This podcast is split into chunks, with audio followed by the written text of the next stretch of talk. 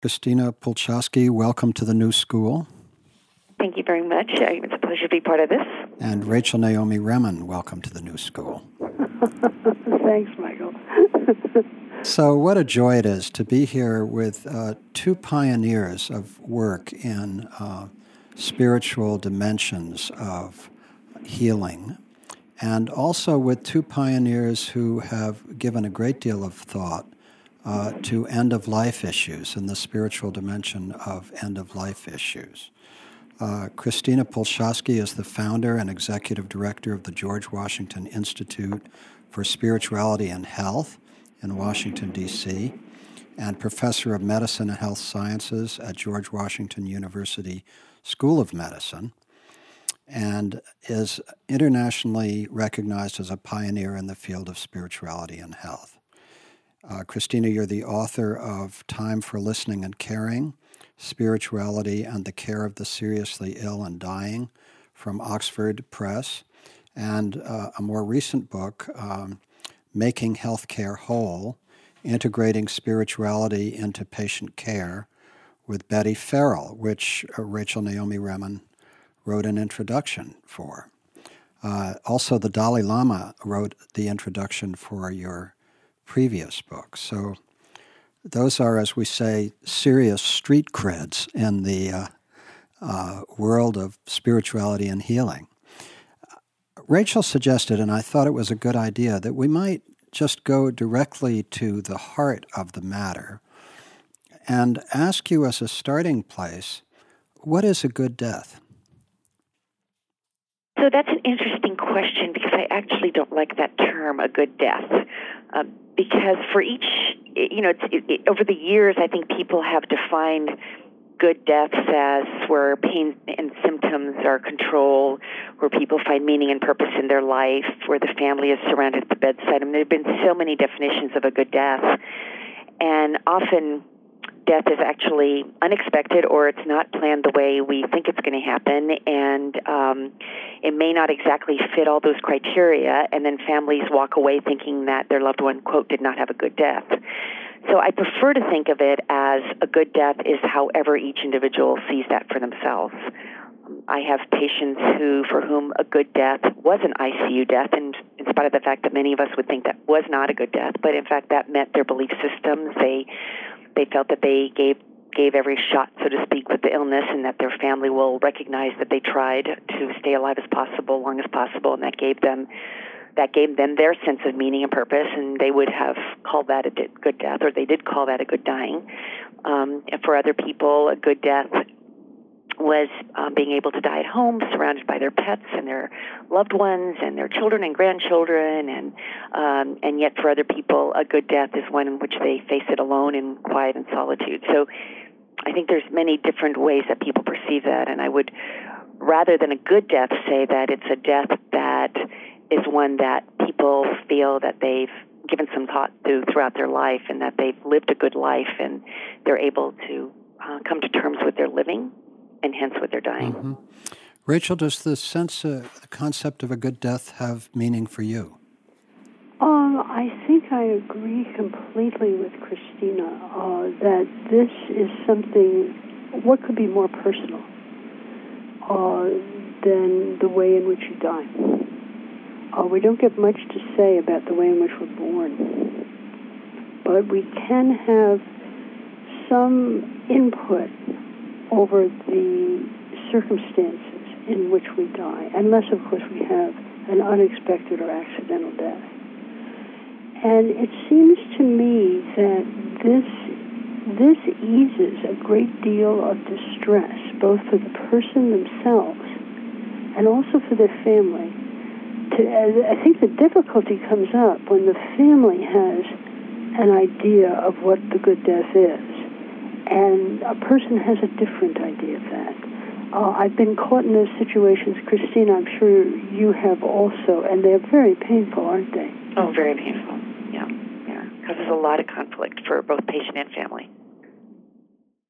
Christina, you talk about uh, spiritual suffering as an important dimension of the suffering that people often go through in the dying process. And indeed, your, your second book uh, really is addressed to, if I have it right, why spiritual suffering may have become more acute with the advent of modern and often curative medicine and the movement of the dying process away from a home based context and a, a, a, spiritual tradition of, of uh, supportive care into the hospital uh, and into a, a focus on technologies.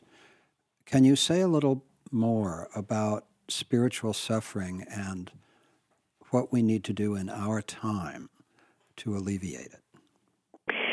So I, I think suffering is a really important concept that, as you say, before the advent of technology, I think people recognized that suffering was holistic. There was, uh, you know, Cicely Saunders talked about total pain, um, that suffering is as much a part of that as physical pain or emotional distress or psychosocial distress.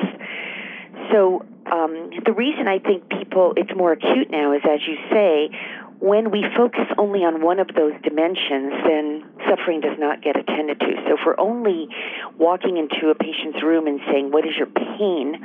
on a scale of one to ten where that question gets interpreted as physical pain and the response gets interpreted as adjusting medications, we're not opening the door to the possibility even of a conversation about spiritual distress or suffering or existential distress or religious distress. We're not opening that door at all. And yet our patients are sitting there with very intense, deep um, sense of, of emptiness or despair or hopelessness or lack of meaning but we're not even addressing that at all in our medical system.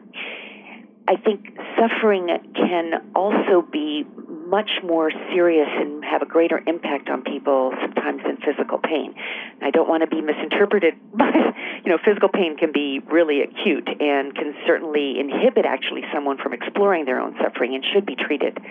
But I think we have to recognize that when someone is saying, "I'm in pain," that we need to be thinking about what is that source of pain? Is it physical and social? Is it physical and spiritual? And then provide the opportunity for our patients to express that sense of suffering. And what that requires of us is a different approach than adjusting a morphine pump. It really requires us as healthcare professionals, as loved ones actually too, to sit in presence and often in silence as people wail out their pain, their suffering, um, for which often there is no answer.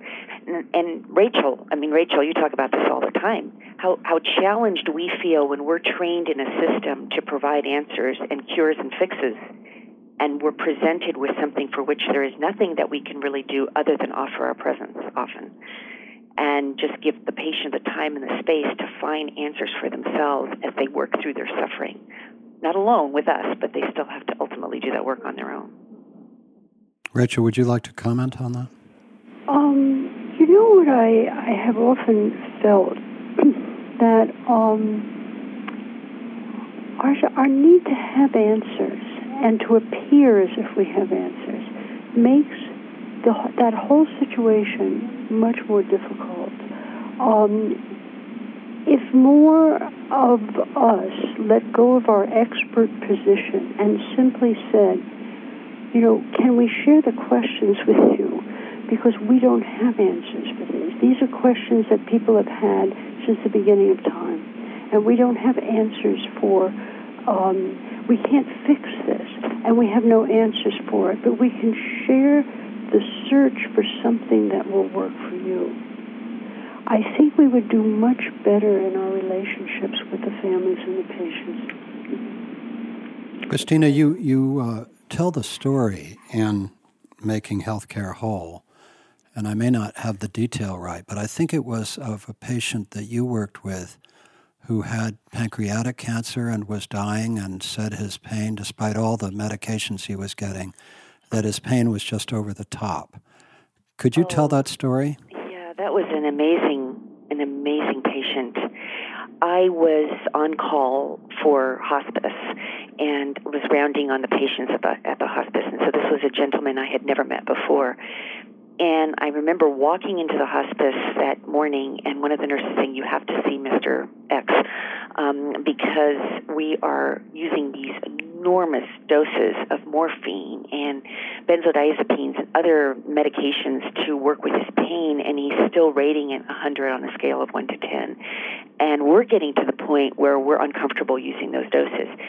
And you have to understand in the context, hospice nurses have a much greater comfort with going quite high on these doses safely. And so when a hospice nurse says that, you know that it's they're really at their max.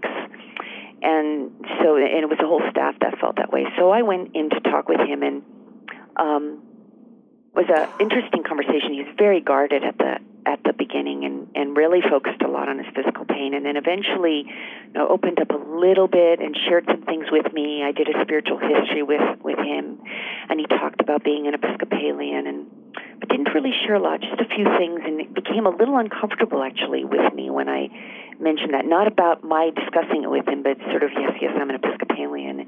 Well, it was important for me. And so I recognized there was something there and you know we concluded our conversation and i um, you know he, we talked a little bit about his fear about his cancer but he's very guarded again very much in control. Um, had his computer there was still working and um, wanted to really you know keep at that safe limit. So in team rounds i brought this up and actually shared this with a chaplain um, that perhaps this is a spiritual issue, not so much physical pain, but maybe some real distress. And so both the chaplain, I went back subsequently that weekend, and the chaplain went back uh, several, several times, and, and then the nurses on the team. And over the course of, I would say, a couple of weeks, and now I was no longer on call, so I, I, I would come in maybe once a month.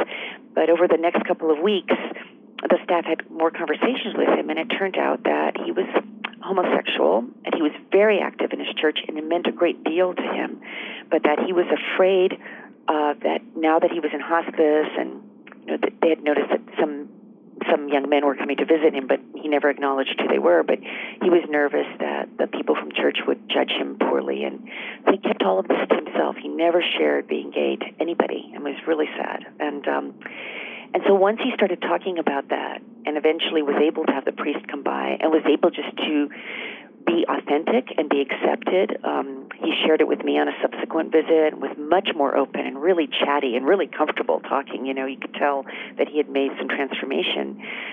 Uh, after after a couple of visits, uh, the nurses told me they went drastically down. And in fact, the last time I saw him before he died, he was on hardly any medication at all, with a, a a pain scale of like one out of ten, you know, just slight pain, and Tylenol was taking care of it. It was amazing. Pancreatic cancer can be very painful. So, I mean, I think that was a perfect example for me of of how suffering can impact how physical pain, how pain is experienced in general, and how it's perceived of by the team and by the patient as being entirely physical, but it has many other components as well. You talk in your book about the importance of taking a spiritual history of uh, patients. Uh, why is that, and and what does a spiritual history accomplish? So um, there's a little background to that of why I created the spiritual history and why that's actually come up in our consensus model in that in the in the book Making Healthcare Whole. When I first started doing this work in the very early 90s, I was talking with my patients about spirituality, and then I developed a course in 92 on spirituality and health. And what I found was that physicians and other healthcare professionals were not per se against uh, integrating spirituality into health. Many thought that yes, it's definitely an important arena, but it's very philosophical. It's hard to understand. What does it mean? You know, how how can you address it simply in a medical model maybe we should better just leave it alone and leave it to the chaplains or the clergy. So, you know, spirituality is very broadly defined. It's not just around religion, but it is. I agree. You know, it is very. It can be very philosophical. It's intensely personal, and it's hard to put words on it. But I felt early on that in order to have it integrated, we had to be a little reductionistic in it in order to be able to get that even integrated into the healthcare system. So I developed a tool with a few of my colleagues based on some of the way, ways that I was asking questions in the clinical setting, a tool that could be relatively simple, not too hard to uh, understand, and could be done in a, a short amount of time so that physicians and others wouldn't think it would take a huge half hour or 60 minute conversation. Now, as an aside, spirituality is very, very full and personal, and one can have two, three hour conversations with patients and never really yet find out the fullness of spirituality. But the goal was really to have a tool that would invite patients to share with their clinicians if they want to about their spiritual beliefs or practices.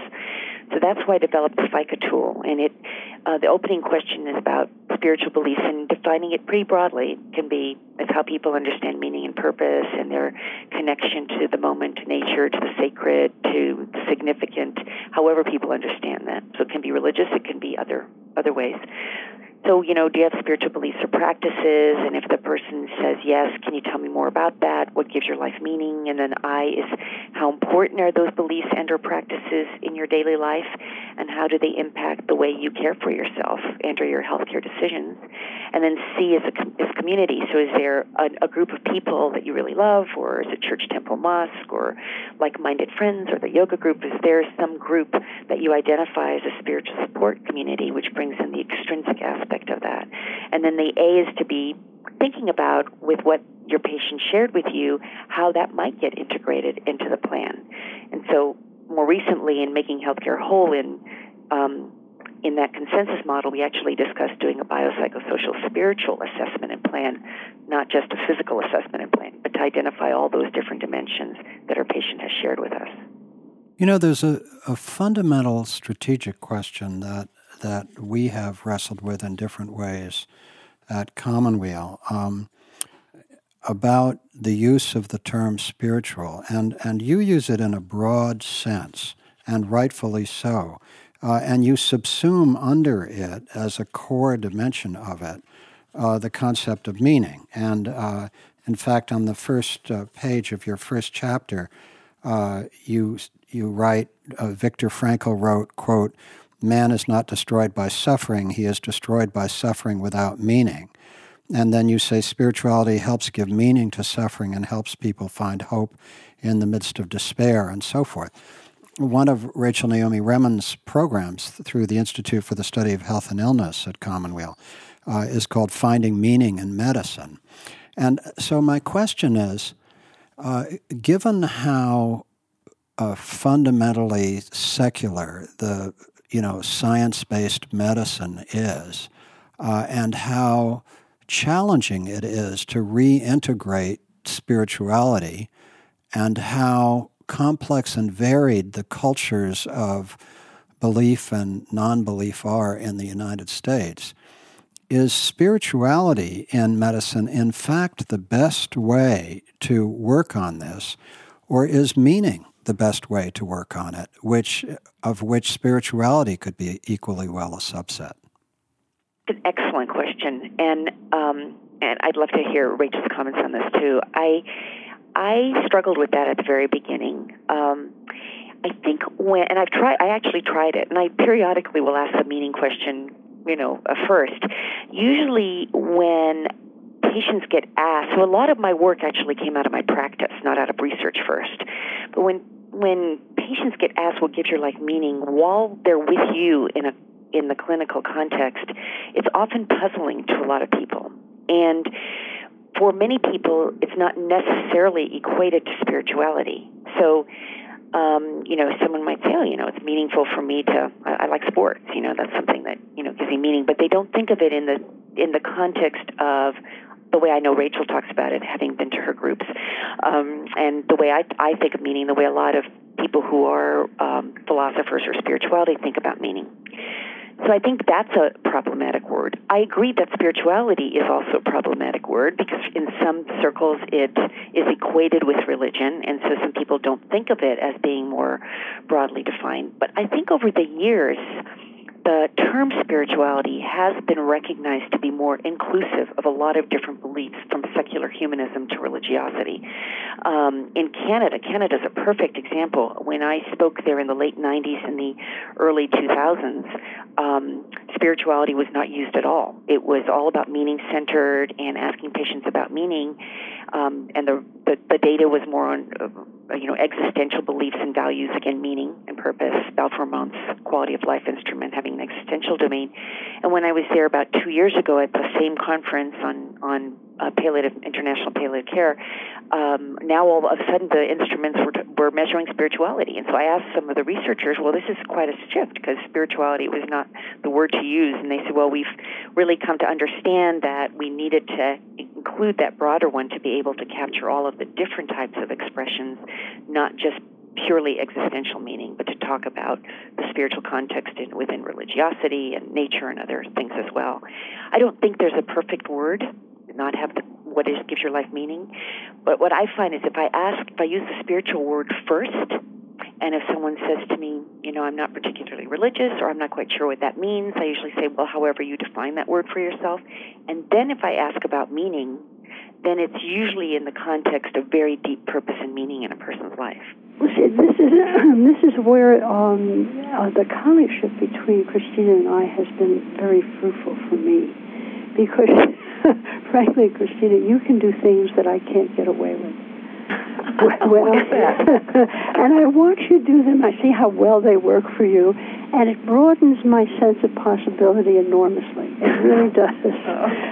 for, for example, if I, when I ask people um, about uh, spirituality, the the response that I often get is, "Oh, I'm not a spiritual person." And um, what I tend to have to do is to use a lot of words which evoke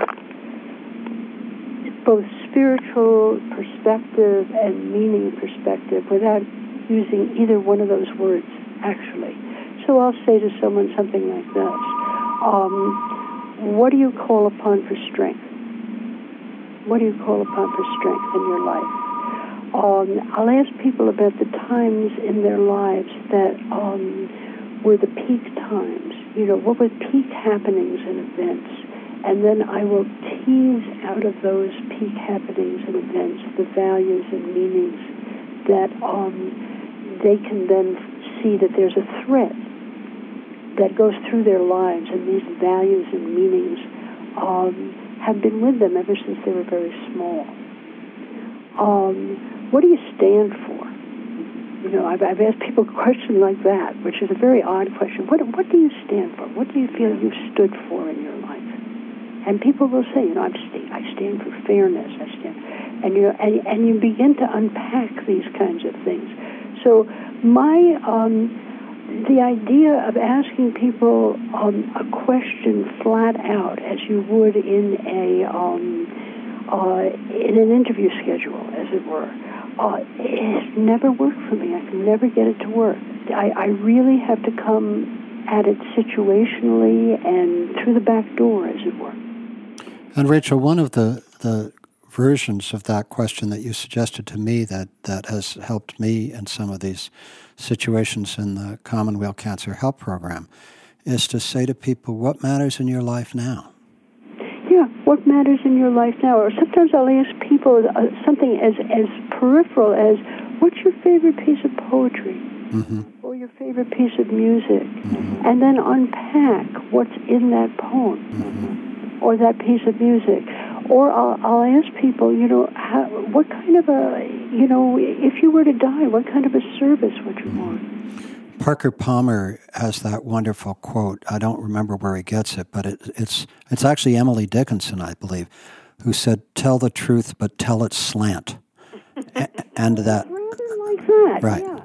right. I'm I'm stealthy, and uh, Christina, I think in many ways you're very right, present, forthright, frontal. and it works for you. This is what is so astounding to me. It really does work. It works beautifully and I've never been able to get it to work for me.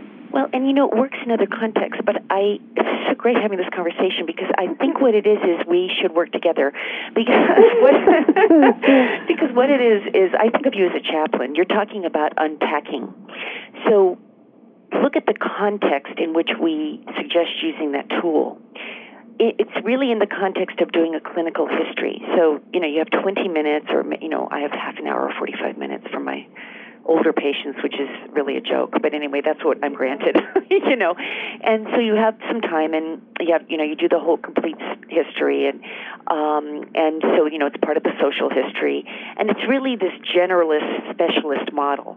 So I open up lots of questions. I also ask people about depression. I'm not a psychiatrist, but I ask people about depression, and we explore it a little bit. But I'm not their counselor. I'd love to unpack it, but that's not my role uh, in that context. And so it's really about un, you know uncovering things that may be important to someone, getting to know them, being able to identify if they're depressed or if there's a spiritual distress issue or a resource of strength. Um, and we ask lots of different questions. Domestic violence, again, I'm not an expert in that, but to find out if something's going on. And then refer the patient to the appropriate resource. So having been a very grateful recipient of Rachel's retreats, I can say that I would probably work with a patient and talk with them, and I can pick up on subsequent visits, and on subsequent visits, we go deeper. And sometimes, even on the first visit, we go deeper and we uncover all of those issues about family and meaning and music and, you know, the values. I mean, I've had patients share with me this, these incredible values when they say, well, I don't know if you consider this spiritual or not, but I believe in doing good and, and that every person I meet remains stays as a part of me, and I hope I have some positive impact on their life. I mean, that's phenomenal. profound. Profound in this little tool. So, but if there is, but, but by referring then to someone like you, I would say, you know, these are really incredible issues. Would you be willing to talk to a chaplain or a counselor or someone that can then further unpack those? And then I think you use those broader questions, and that's what chaplains do, by the way. That's CPE training, is the broader questions of, well, tell me where you got those values. Where did that come from? Or what do you stand for? Or, you know, how would you want to see your life unfold? Or if you only had this amount of time left, what would you do? And you know, and I can ask those questions on subsequent visits. But that's the difference between a history tool and then spiritual counseling. And I think what you're talking about a little bit, Rachel, is more along the lines of counseling.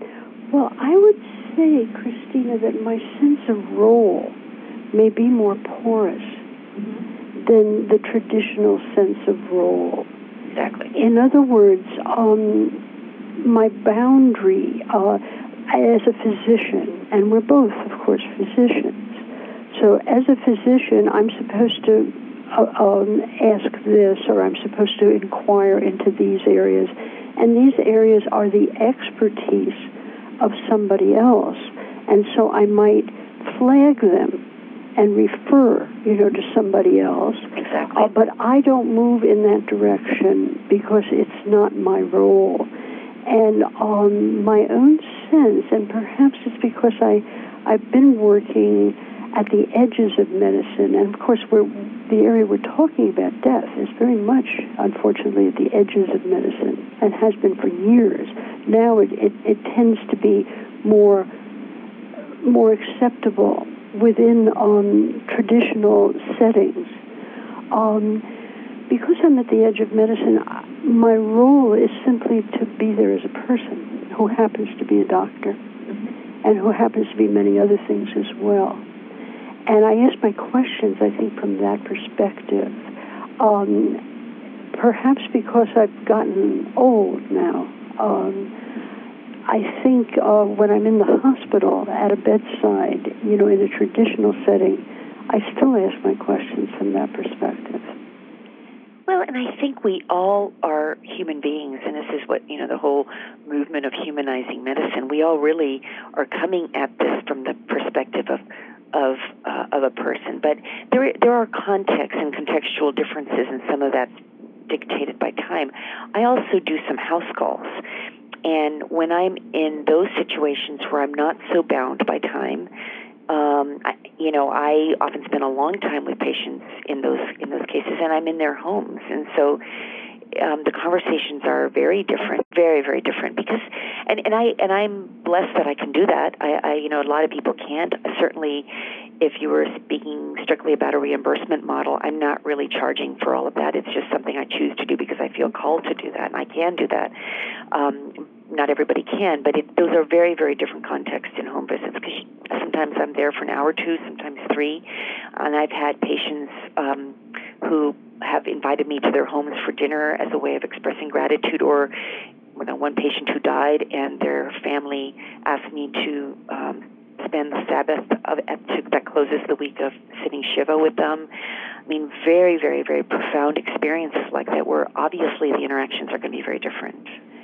You know, I really feel that the the constraints of formal medical interactions and especially the enormous time pressure which is put on um, uh, almost everyone within the system right now.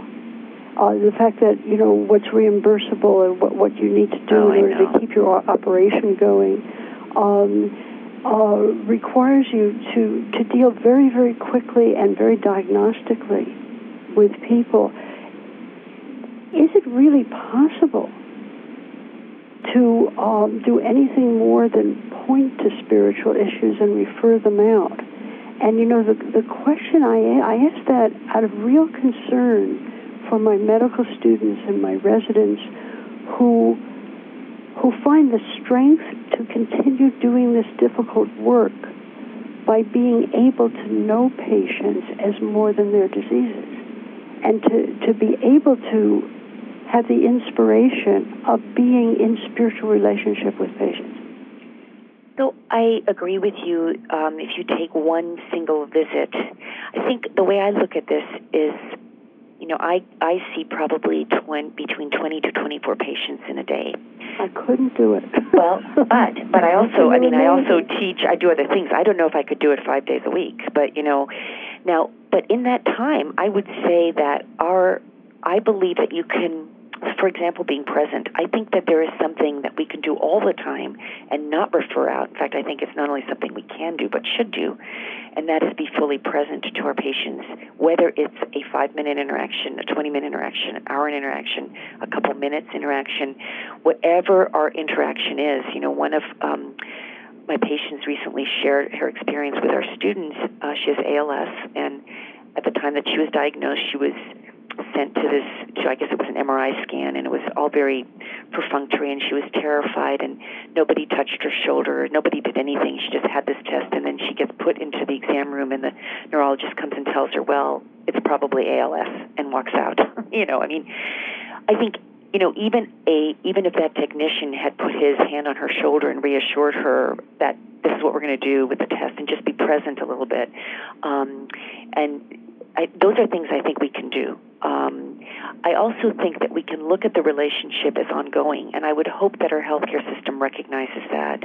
I'm fearful it may not, but that um, this interchanging of providers, you know, that I don't think that's healthy. I think if we can look at having a relationship with our patient that extends beyond one visit, so maybe in visit one, my discussion about some of these issues is somewhat superficial but when they come back for a follow up visit, when we chat on the phone about a lab result and we bring something up, that we view the the ongo- the whole relate the whole ongoing part of our interaction as a relationship, so that with each subsequent visit, some of these issues can be dealt with a little in a little bit more depth. Um, I think that can help um, our healthcare professionals. We what I have found from some of my work is the healthcare professionals that feel very burned out and that they're not following their call. If they can't integrate this in the midst of their busy days, because right now these busy days aren't going to change, and I don't see it changing anytime soon. You know, I think we're unfortunately going to have to struggle really hard to get a more holistic healthcare system. But I think if we can create these little moments, these inspiring moments where a nurse can sit down at the bedside, or as one of my colleagues says, she does her, she's learning to do her tasks with intentionality, as opposed to just getting her tasks tasks done. You know, mm-hmm. but with each one has the intention of being with that patient and integrating the task with the humanity of that patient and herself, so that it becomes this relationship those little moments, I think, are very healing for the healthcare professional and certainly for the patient. And that's what I was hoping, and I think these practical tools can do. It's a step into the door. And something I really discovered over the years in developing these courses on spirituality. You know, it started as a reductionistic model, but what happened is in the conversations that students and others would have with their patients, something happened. And as one of my students years ago said, up until the spiritual history, I was the quote expert asking these questions. What medications are you taking? What's your past medical history? And then all of a sudden, when I entered into the question about spirituality, we became one human being to another. Mm-hmm. So I think sometimes if we can teach, and this is what I do with my medical students, is to try to teach them to be open to learning from patients because those lived experiences are what ultimately are going to transform our current students, future physicians, and hopefully future healthcare. Mm-hmm. Mm-hmm. Mm-hmm. Christina, let me step back a little bit from these fundamental questions of, of how we achieve a, a more integrated healthcare system that includes the spiritual dimension of health.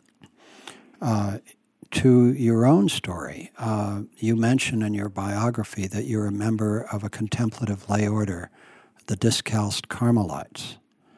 And so I went to Wikipedia, which told me that the Discalced Carmelites, or Barefoot Carmelites, is a Catholic mendicant order with roots in the Eremitic tradition of the Desert Fathers and Mothers, established in 1593 pursuant to the reform of the Carmelite order by two Spanish saints, St. Teresa of Avila and St. John of the Cross.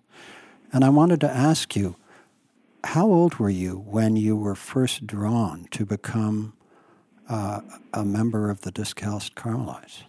I was in my mid 30s. Mm-hmm. How did that happen? I um, was engaged to be married, and uh, well, there were many things that happened in my life, but that was probably one of the most striking, difficult experiences. Um, and Eric had cancer that accelerated very quickly and died. And I took some time off from the various things that I was doing in my life to uh, really um, grieve and explore that in a much deeper way. And one of the things that I did uh, was to join a take a course at the Shalem Institute in Washington. I don't know if you've heard of it. S H A L E M. It was founded by Gerald Mays and an Episcopal priest. And Gerald Mays was a psychiatrist who wrote many books. One was Grace and Addiction. I don't know if you're familiar with him. Um, and in that was a nine month process of spiritual formation. And I really um, returned, I would say, to my faith during that time. I started investigating it more. I was aware of St. John of the Cross and Teresa of Avila when I was very young, certainly, but um, and Therese of Lisieux, the Little Flower, is another Carmelite, and I was very, in fact, she, that was my confirmation when I was confirmed as a young girl. But it was really when I was experiencing my own suffering that those teachings really became more meaningful to me. So I read John of the Cross's Dark Night of the Soul, which I was going through myself. So I was very drawn in that way and started going to a Carmelite monastery and then found out about a lay group. And um, for your audience who may not know, in the Catholic order, there are priests and brothers and sisters, and then there are lay people that either are associates or part of that order. So, so I'm not a, a Catholic sister. Many people think that it's not that. It's lay people who find an attraction to the charism, and I was attracted to that. I was attracted to the philosophy. I was attracted to the emphasis on contemplation uh, and on union with God, however one understood that. And so I um, I joined that and have been with that group now since um, the early 90s. And uh, currently, my group is composed of mostly healthcare professionals, retreat leaders, and uh, um, a choir director. And so we all um, are able, what we we meet monthly, and are able to share our spiritual practices and our journey in the context of being very active members of whatever profession we're part of, whatever our lives are part of. And I find that very, very personally supportive to me. I have a, a prayer meditation practice that I do every day, um, and I, it's very essential to the way that I live my life and also to the way that I understand my clinical practice. In fact, very early on, and, and the group that I'm with right now, with a lot of healthcare professionals too, psychologists, I, I see my practice with my patients as a spiritual practice, and Rachel and I have talked about that many, many times. So it was, I think when we first met, you feel sort of the same way, and that's yes, I do. So, I've I have found the Carmelite philosophy in that group to be a way to support myself in my journey and how I understand and am able to frame the loss of my patients' lives or um, the frustrations that I feel as any doctor would when there's a quote bad outcome or the stress or when I get very, very discouraged. You know, in fact, we were talking earlier about a little bit alluding about the healthcare system and what's going on and when I get very discouraged and think this is terrible, I only have 10 minutes and you know how how can I possibly manage this and is this fair to the patient? I my spiritual practice really helps me in that because as soon as I start going down that path, I just take a deep breath and connect to my morning breath practice and am able to bring myself back into presence with that patient. Hmm. In an essay that you wrote on forgiveness, you quote St. John of the Cross as saying, Attachment to a hurt arising from a past event blocks the inflow of hope into our lives. And in that essay, what was striking to me was that that essay was written from a, a Christ centered perspective, it seemed to me. Uh, in your more recent books, you're writing in an inclusive way that enables everyone to relate from his or her own tradition. And while that was true here also, this, this essay was quite honestly written uh, from at least what seemed to me to be a, a Christ centered perspective. Is that, did I read it right? Yes, and that was intentional. Um, mm-hmm. Dan Sulmasy um, had a, I think for two years, he ran um, a series of lectures where he brought a person from a religious tradition. In my case, time that I did it, it was a rabbi and then someone from the medical or nursing profession of a different faith perspective, and asked each of us to speak on a topic specifically from our tradition. And I remember actually when Dan asked me, because I said, "Oh, you know, I don't normally do that. I don't mind sharing that personally, but I, I really, you know, like to look at things more broadly." But he really asked me to come from my Catholic Carmelite tradition and talk about that. I thought it was very powerful. Yeah, I, and it was a very good experience for me. I um, I really appreciated. Then after I did that, I appreciated that opportunity. We presented our different views on forgiveness and reconciliation, and the rabbi had a very different view from mine, and we then had cases presented from the audience, and then each of us would comment on it, and it was one of the most enjoyable experiences I've had because it was very, very broadening. Because also people in the audience were from different perspectives, religious and non-religious, and so very, very interesting conversation around forgiveness from very, very, very many different perspectives. So, could you say a little more about your experience with raising the question of forgiveness uh, with patients uh, in the dying process? I um, the way that it usually comes up is I don't know that I would say that I raise it. I open up a conversation, and it usually comes up. So people might um, bring up an issue of thinking that maybe they're punished by something that they've that the illness is punishing them, that's a punishment for them, or they bring up um, past regrets, um, and so then I I follow their lead and ask them to talk a little bit more about that. Um, I I don't necessarily prescribe a forgiveness intervention uh, in the sense of saying, I think you need to be forgiven, because I believe that that's something the person has to come to on their own. And a lot of the conversation is simply being present to the other person as they tell, narrate their story and where they're coming from. I might ask a few reflective questions. Well, why do you think that? Or tell me more about that.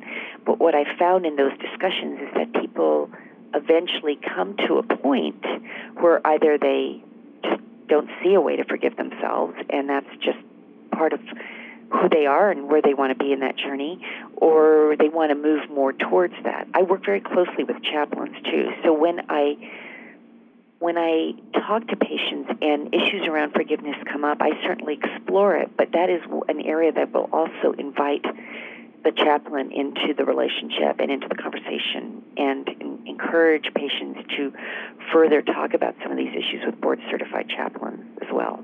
By the way, is your medical practice focused on these questions of spirituality, or are you a practicing physician with normal physician uh, responsibilities who raises this as appropriate as you move? Yeah, I'm a practicing physician. I see. So I, I see, I'm a general internist. I right. see a lot of geriatric. I have a specialty in geriatrics. I see a lot of my patients are geriatric, but not, not solely. And I'm a palliative care physician as well. So I will see patients um, for palliative care or, and or hospice. But I am a practicing physician who raises this as part of everything else that I deal with with my patients. Right. Rachel, what is your perspective on forgiveness? My sense is that, um, you mean as an issue at, at, at end of life? Mm-hmm.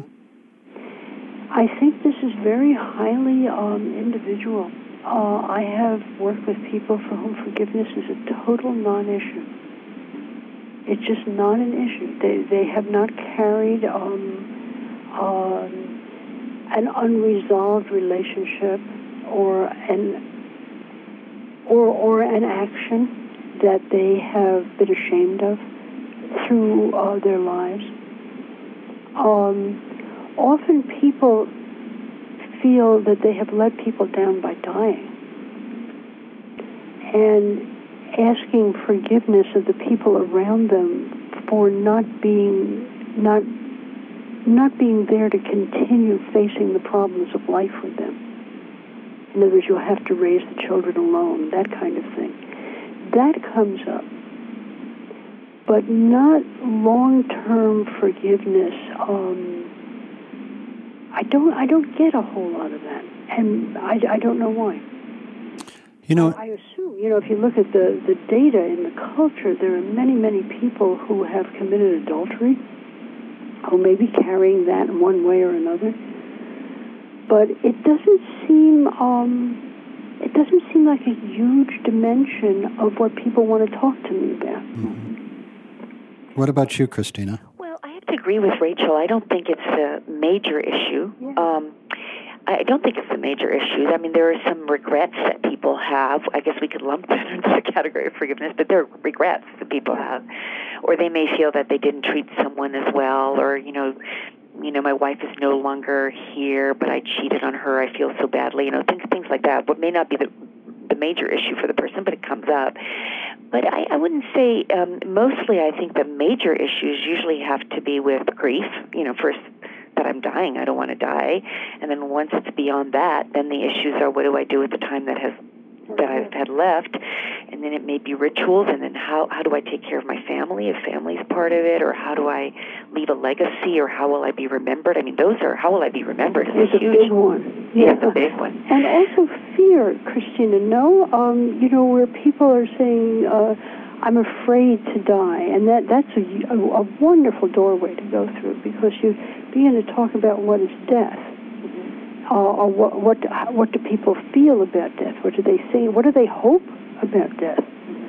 And um, that can open up a, a very, very large uh, area of spirituality right there. But um, I, I also find that people talk about things that are quite different than you would expect them to talk about. Such as? Well, but I mean, forgiveness, as, as I say, forgiveness is, is not is not one. Is not one. Although I think that there are some people whose life, lives have been very guilt ridden, or who have very deep regrets for, for choices they have made.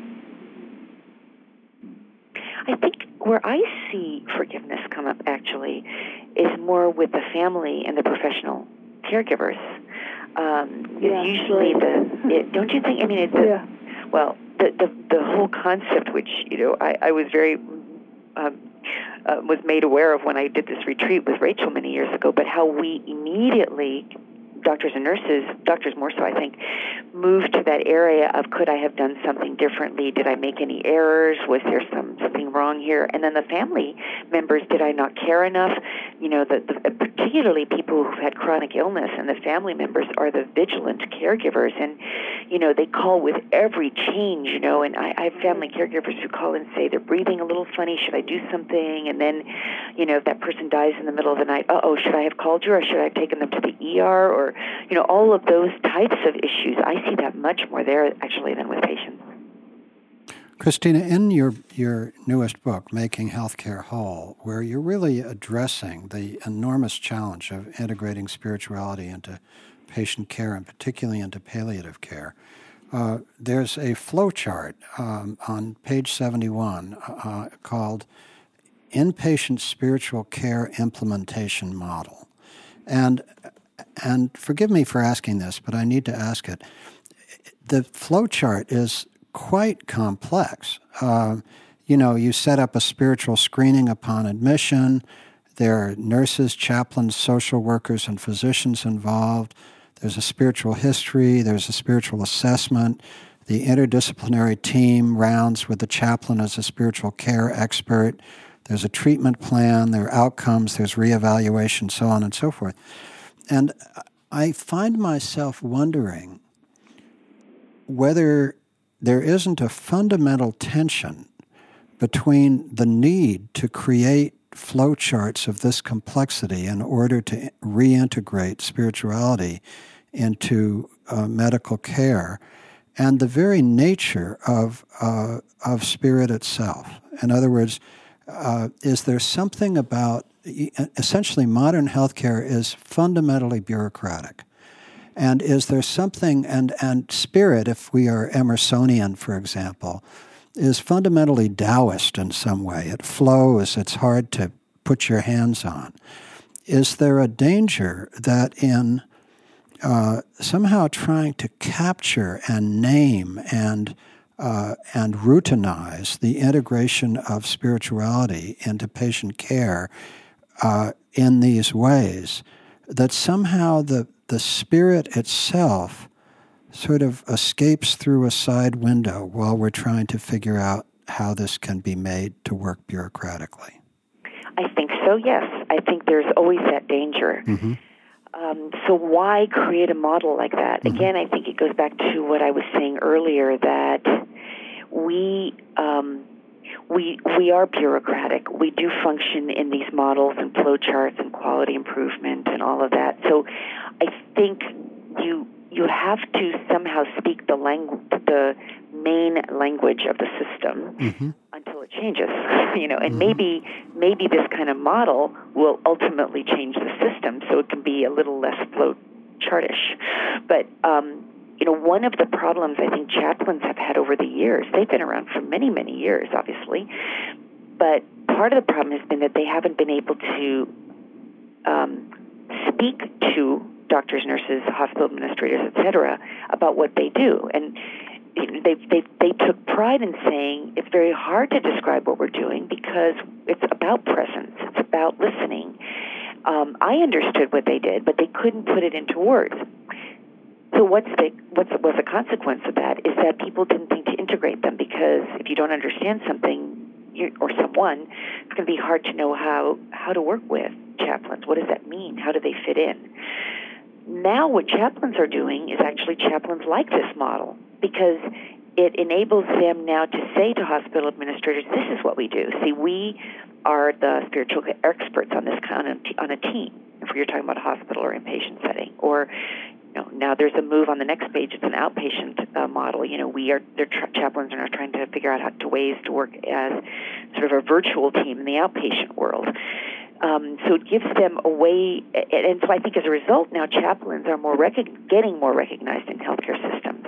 Mm-hmm. I can see that. Yeah. So okay, so it really bad. Um, no. Uh, so I mean, I think the way you're answering my question is this kind of flowchart enables the chaplains to describe to other people their appropriate role uh, in this whole process it, it that's one. Right. But then it also helps us. It helps us identify what the rest of us on the team can Mhm. do. So when you mention spiritual care, most people right now think of the spiritual care department. They don't think of spiritual care as something that's provided by the doctor, the nurse, the social worker, the the person on the housekeeping staff, the the social, the psychologist, maybe even the pharmacist on the team. I mean, we didn't even put everybody in there that can be part of this. But but how?